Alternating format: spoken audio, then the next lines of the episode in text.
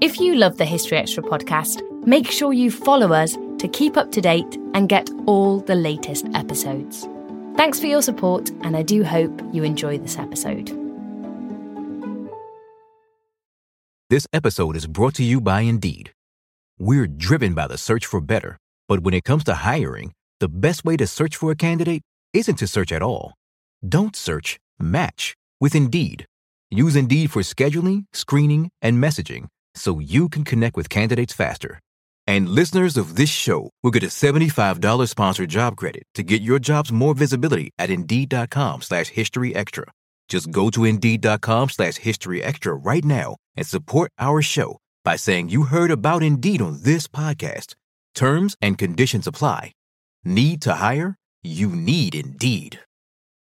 When you need mealtime inspiration, it's worth shopping Kroger, where you'll find over 30,000 mouthwatering choices that excite your inner foodie. And no matter what tasty choice you make, you'll enjoy our everyday low prices, plus extra ways to save, like digital coupons worth over $600 each week. You can also save up to $1 off per gallon at the pump with fuel points. More savings and more inspiring flavors make shopping Kroger worth it every time. Kroger, fresh for everyone. Fuel restrictions apply.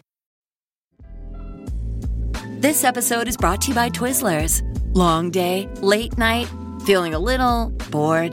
Twizzlers is the ultimate sidekick for any moment of the day, no matter what kind of day you're having. The perfect level of sweet and a fun excuse to sit back and relax. Unwind with Twizzlers. To buy now, visit Hersheyland.com slash Twizzlers.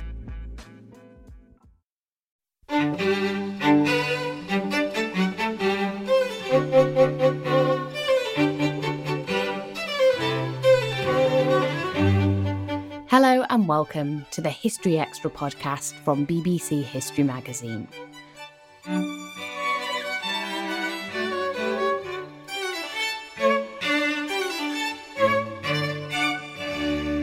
I'm Ellie Cawthorne. On Easter Sunday 1722, the Dutch explorer Jacob Roggeveen arrived at a remote Pacific island. He called it Easter Island, but the people who lived there called it Rapa Nui. Over the next 300 years, visitors to the island have marvelled at its astonishing stone monuments.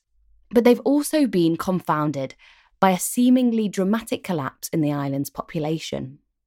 In the April issue of BBC History magazine, the archaeologist Cat Jarman explores the island's history and the debates that surround it. The magazine's editor, Rob Attar, spoke to Cat to find out more. So, Cat, you're probably more familiar to our podcast listeners through your work on the Vikings. So, I'd be interested to know how you came to also research the Rapa Nui, who are on the other side of the world and often in a different time period.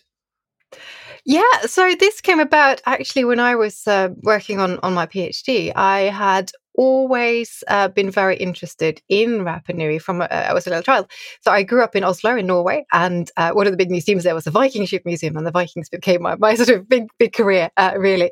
But next to it is uh, a museum called the Kon-Tiki Museum, which is a museum of Thor Heyerdahl, who is uh, an explorer and anthropologist who quite famously sailed across the Pacific on a raft called the Kon-Tiki. but he was also involved in archaeological work on Rapa Nui, starting in the 1950s and then the, his foundation and the Kon-Tiki Museum were involved in the 1980s as well. So I got an opportunity when I was in the middle of my PhD to take a, a different uh, project on and actually work with those collections. So work on the archaeological materials and uh, employ some of the new bioarchaeology methods. So looking at, at that bone especially um, to answer some questions and, and, there were still some outstanding questions about Rapa Nui especially in terms of the environment and uh, and consumption of, of food and, and fish. So that's how I got into it uh, as a sort of side uh, side hustle, as it were. And actually, one thing we should probably clarify fairly early on is what we're going to call the island, because I think most of our listeners might know it as Easter Island, and you so far have been calling it Rapa Nui. What do these two names symbolize about the island? Yeah, so Easter Island is is the um, the name that most of us will recognize. That was the name that was given to the island by the first European to to go there. So that was a, a Dutch explorer called Jacob Roggeveen who arrived there and um, is sort of said to have discovered as it as it were, but really just the first European to to come across it. And that took place on Easter Sunday, 1722. And because this was a new unknown island to him, uh, Roggeveen decided to name it Easter Island. Of course, he didn't know that the island already had a name, but they had been uh, had a, a population already. So the name Rapa Nui really is the name that the island had already by uh, given by the native population. Uh, it's also got a slightly different name, which uh, is Te Pito o Te Henua, which means the navel of the world, which I think is quite a nice name. But Rapa Nui, I think, really now is the ex- most commonly accepted name for it. And it is what the people on Rapa Nui themselves would use. Yes, exactly. So that th- this is their name for their island. So I think that's that's that's probably the most appropriate for us to use as well. Yes, that seems fair. Um, so, how much do we know about the kind of pre-European settlement of Rapa Nui? Do we have a rough date for when people first arrived on the island? So this has been uh, quite a big subject of debate, actually. And now, pretty much all researchers uh, agree that the island was settled around 1200 uh, AD, and uh, it was settled from other parts of Polynesia. And we know that because of things like uh, archaeology and because of linguistic similarities. These these people there speak Polynesian languages, and uh, it is, it is quite clear that that's where they came from. But the date of that has been controversial. And initially, in fact, in part, some of that early work of, of Thor Heyerdahl's group suggested that people uh, arrived on the island much, much earlier, perhaps even as early as, as 400 AD. Um, but none of that, when we've sort of reconsidered the evidence, it doesn't really stack up. So 1200 seems to be the, uh, the accepted date. And has there been any debate about where the people came from? Have any people suggest they might have come from South America? Yeah, absolutely. So that uh, is one of those other big debates. Um, so even though all those links are, quite clear with other Polynesian um, settlements, so quite a, a, few people have tried to argue that South Americans must have, have come across uh, to settle the island. Um, again, Heyerdahl was one of those who really wanted to prove this, and in part, part of his experiments was to show that it was possible.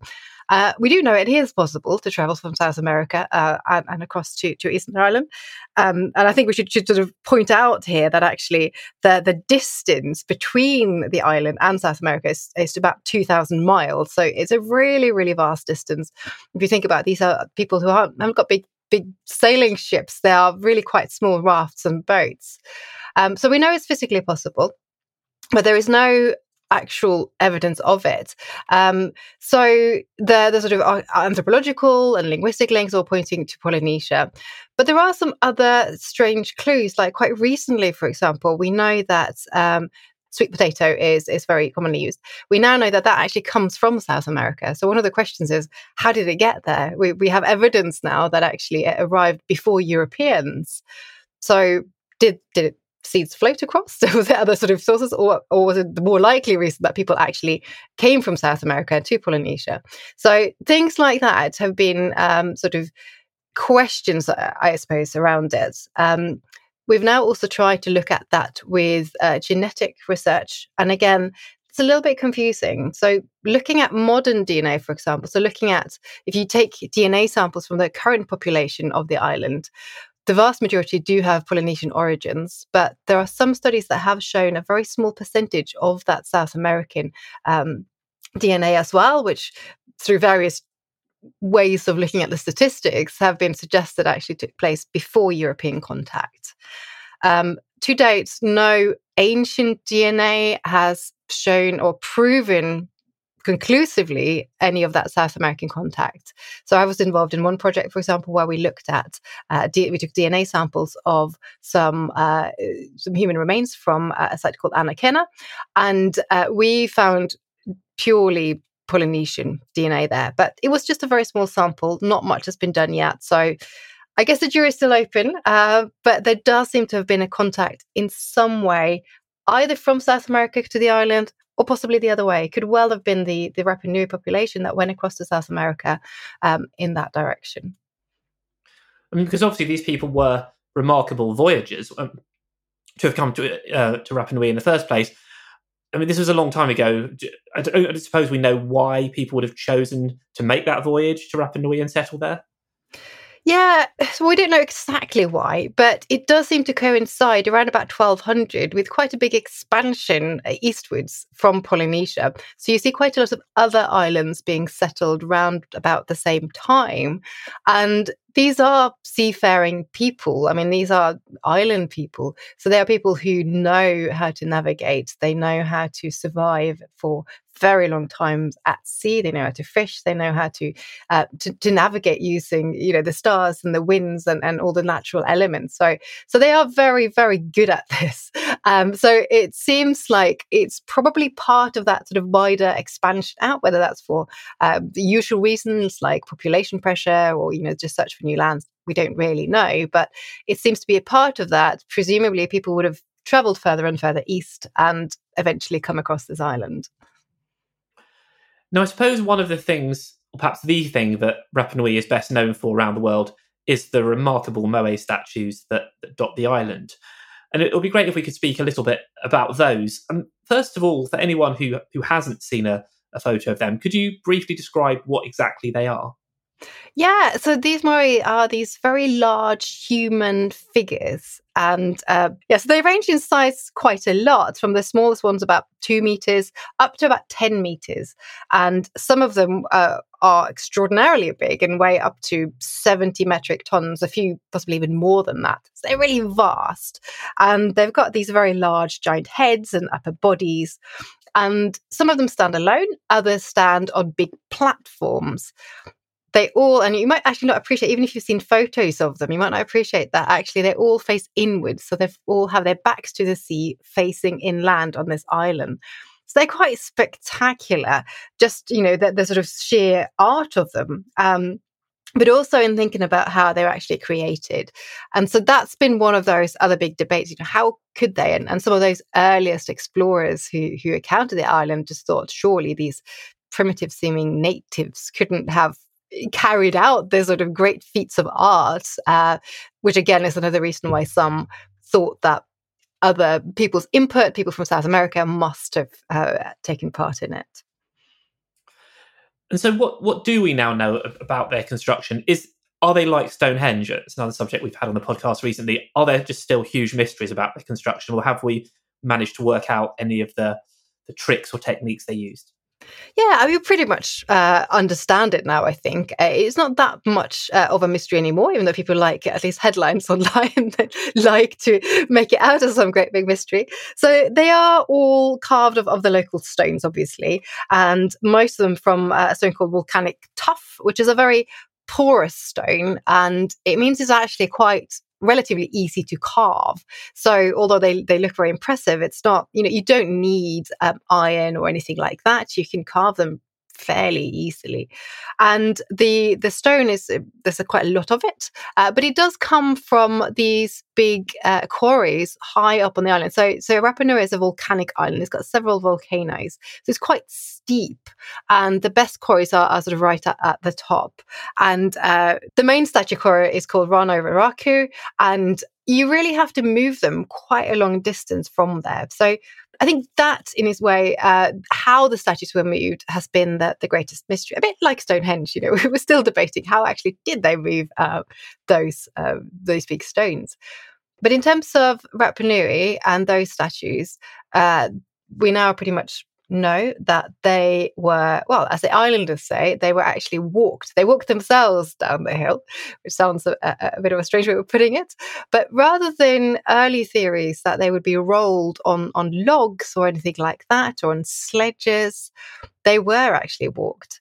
Because when you look at the statue constructions, it's, it's very clever the, the the the sort of when they're made up in the quarry, they are made a little bit like bowling pins uh, with their bases, which means that you can you can rock them side by side, and by doing that, the statues themselves can move.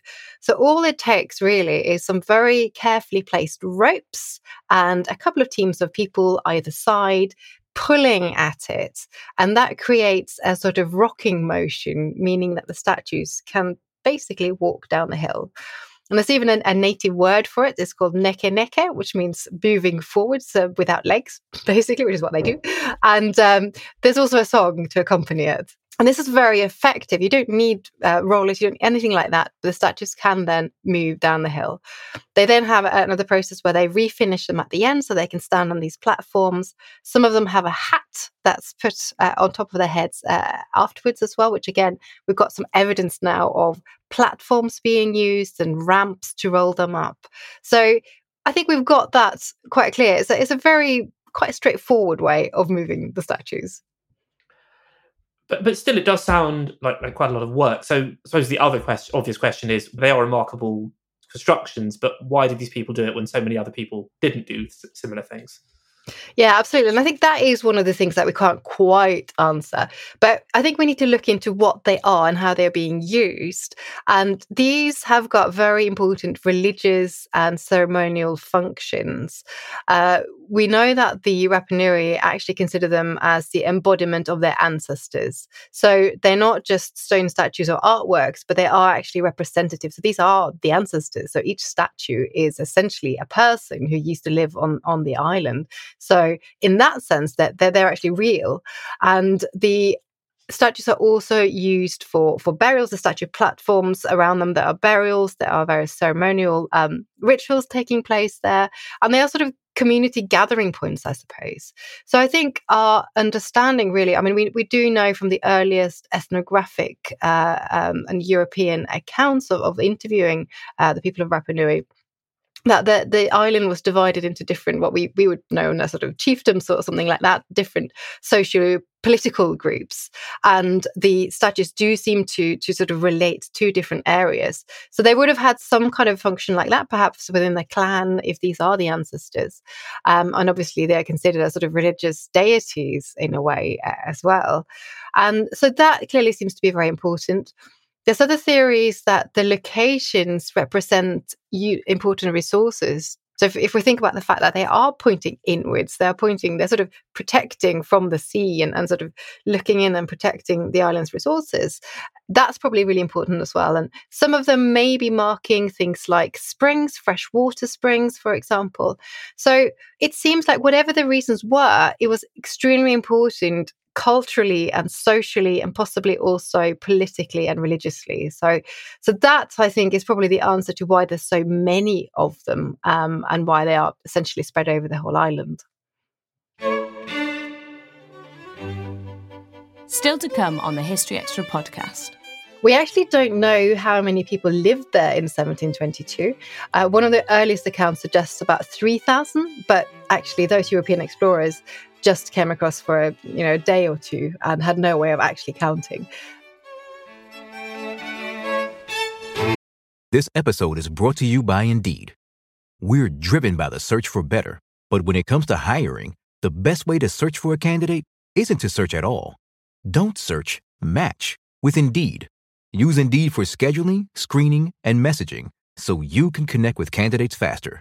And listeners of this show will get a $75 sponsored job credit to get your jobs more visibility at Indeed.com slash History Extra. Just go to Indeed.com slash History Extra right now and support our show by saying you heard about Indeed on this podcast. Terms and conditions apply. Need to hire? You need Indeed. This episode is brought to you by Twizzlers. Long day, late night, feeling a little bored. Twizzlers is the ultimate sidekick for any moment of the day, no matter what kind of day you're having. The perfect level of sweet and a fun excuse to sit back and relax. Unwind with Twizzlers. To buy now, visit Hersheyland.com slash Twizzlers. I suppose the other big mystery or apparent mystery that people think of when they think of uh, Rapa Nui is this population decline. So from European contact in 1722, there was a precipitous fall in the number of people living on the island. And there have been quite a few theories put forward as to, to why this happened. What were the traditional kind of explanations for the numbers of people falling? Yeah, so I think the population decline on Easter Island or Rapa Nui uh, really has been one of the big issues and one of the big things that have caused this idea of a big mystery. Uh, and, and, you know, but actually, we do know what happened. We know very well what happened, and it, it is really not a, a, nice story at all. But unfortunately, over the years, and especially quite recently, in the last sort of 30 years or so. Um, and a kind of alternative hypothesis of what happened has, has come about. And this is what's known as the collapse theory, which was especially popularized by Jared Diamond in his book by the same name, Collapse. And in that book, Jared Diamond blames the native population for essentially decimating itself and for causing a complete population decline because of uh, essentially ruining the island's environment. And if you if you look at a picture of, of Rapa Nui today, you'll see it's a pretty barren island. It's it looks like a really difficult uh, place to live, and and in fact, that is true, although a lot of that is actually a very modern 20th century sheep grazing that's caused the landscape that you see today. Um, but this idea that there was once a thriving population there that somehow disappeared um, by the time the Europeans arrived um, is one of these, these sort of uh, supposed mysteries. The other idea that's related to that is this uh, ecological collapse. So that's the idea that the island once uh, had a really, really good flora, lots of animals and lots of plants, uh, but that that was all uh, destroyed. We do know that some of that's true. So we know that there certainly were a lot of trees there. There were giant big palm trees uh, called a Jubaea plant. We've got pollen records and things like that to, to know that's the case. But but those trees are no longer there now. And uh, so that's uh, one of the sort of ecocide uh, hypotheses that claims is that the islanders cut the trees down um, in part to build the statues. This is thinking that the rollers were, were needed, the logs were needed to do that. Um, and so that was one part. Yeah. So, and also because the island is quite poor in in, in animals, um, it's only, they've only really got chickens uh, and rats, and the soils are very difficult to grow. So, the idea was that there was this thriving population, lots of uh, great uh, plants uh, and animals, and then somehow they vanished.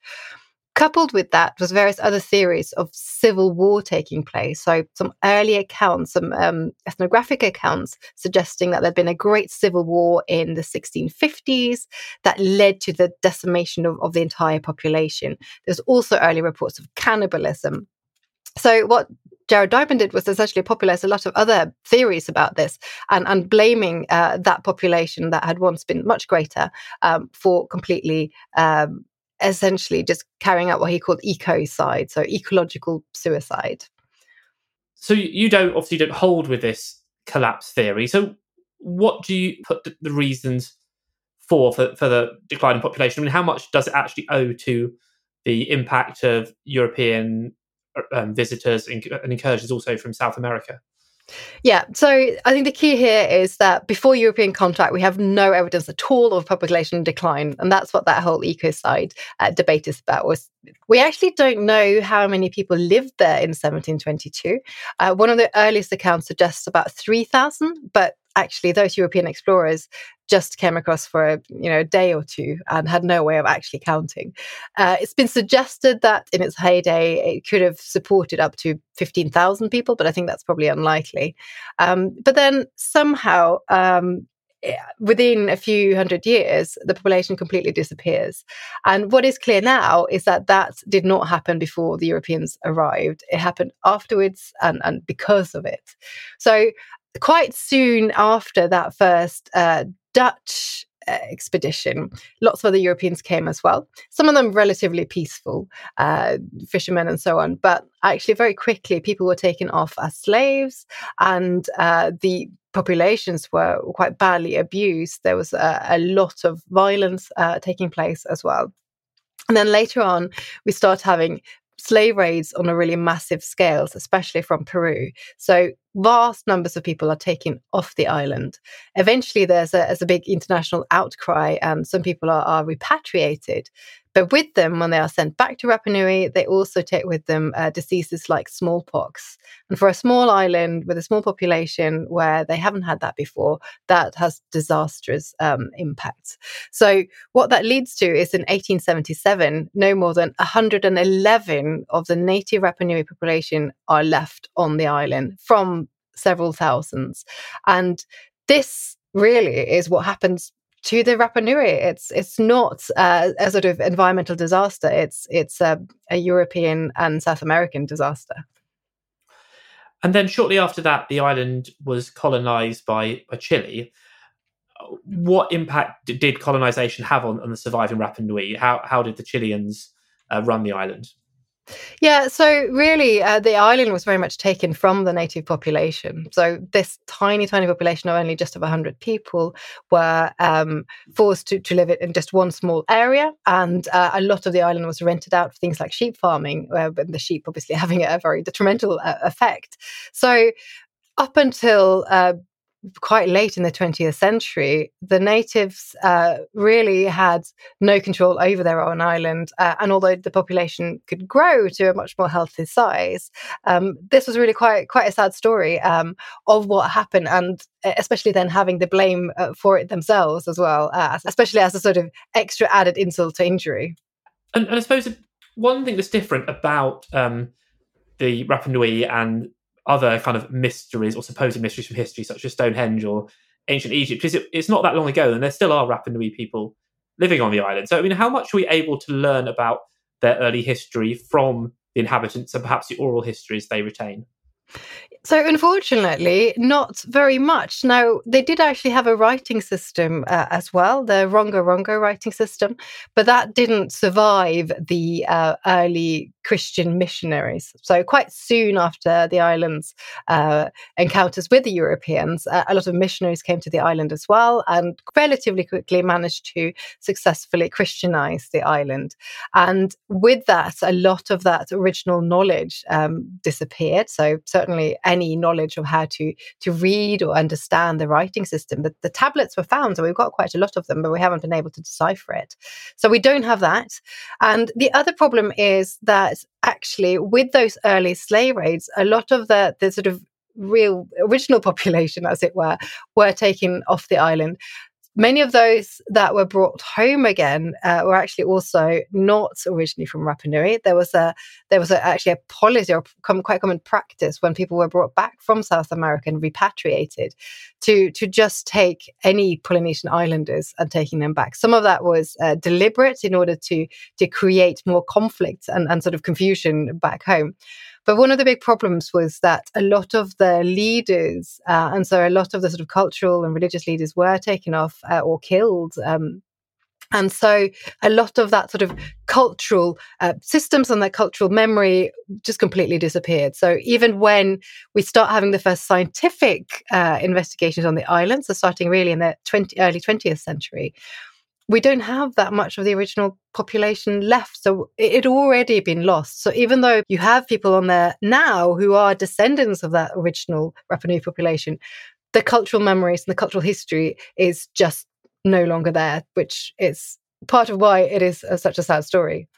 So you talked earlier about some of your work on the kind of diet of the Rapa Nui people. What what were you able to discover through that research? Yeah, so one of the things I wanted to look at was on fish consumption because obviously we're here on an island in the middle of nowhere.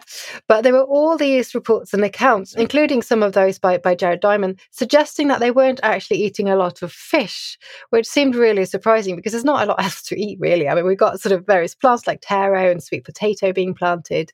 And, um, but the island doesn't have a great sort of biodiversity, and there doesn't seem to be quite so many fish. So there was all these accounts saying these islanders had turned their back on the sea. It was again another idea. Palm trees were cut down; they couldn't make canoes, and so they couldn't go out and fish. But nobody had really done that much real research on it. So one of the things I wanted to look at was using bioarchaeology, so using isotope analysis, which is a way that we can pick out the diet from the actual human remains themselves. And I also, with my, my colleagues, wanted to look at some of the, the idea that they didn't really know how to use their resources, how to survive in a different climate. So, looking at the bone, we actually found that they did eat a lot of fish. So, up to about 50% of the diets came from the sea, which um, in one way didn't surprise us at all, but it did seem to be contrary to all those other suggestions. But of course, we have things like fish hooks, uh, fish nets surviving in the archaeological record, so they definitely did fish. But we could prove that they that was a significant part of the diet. But we also looked at some of the soils and the way they were planting, um, because the sort of idea behind the ecocide debate, the idea that they didn't look after the environment, was that they, you know, they actually um, didn't have enough food, so it led to starvation and so on. But we were able to show that a very specific type of planting. They use these planting enclosures called manavai, which are stone enclosures with things like lithic mulch. So you put stones on the top to sort of keep the soils more stable. Um, we were able to show that in those enclosures, the soils were so much better than outside. So actually, you had people here who know how to manipulate the soil. They use fertilizers, um, things like uh, chicken poo and seabird guano or seabird poo to actually create better fertilized soils. So far from being this sort of um, completely unknowledgeable population that turns their back on their sea. They were eating fish and they were also manipulating their um, their environment, their landscapes, in order to be able to very successfully grow plants. Now, as, as we said at the start, you've your other main speciality is is the Vikings, of course. Do you see any parallels between, between these two groups of people? I realise, as I said, they are so far apart from each other in many ways, but are there any similarities between the two? Yeah, I've been asked that before, actually. I think it is a really interesting question. They're both very maritime communities. So they are um, both populations that know how to use and exploit the sea. And I think that's a really key point. So, as we talked about earlier on, the fact that they could make it there to this island in the first place is really important. So, they knew how to make boats, they knew how to make suitable boats. So, we mentioned briefly this, this idea of there being trees there originally. So, there were these big palm trees, um, which obviously are very suitable to making canoes news.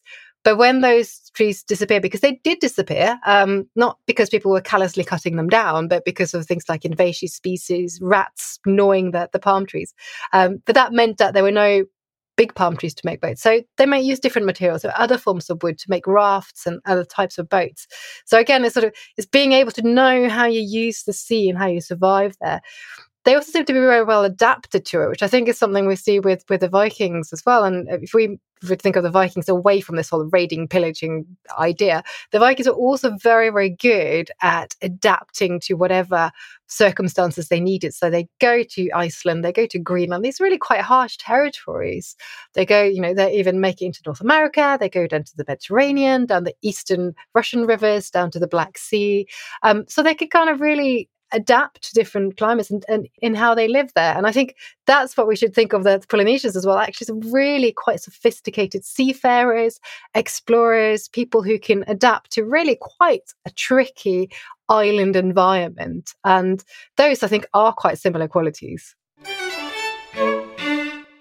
That was Cat Jarman.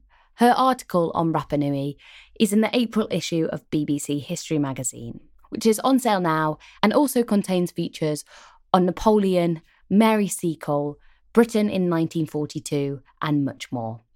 Cat's latest book, River Kings The Vikings from Scandinavia to the Silk Road, was published by William Collins in 2021. Thanks for listening. This podcast was produced by Ben Newitt, Jack Bateman, and Brittany Colley.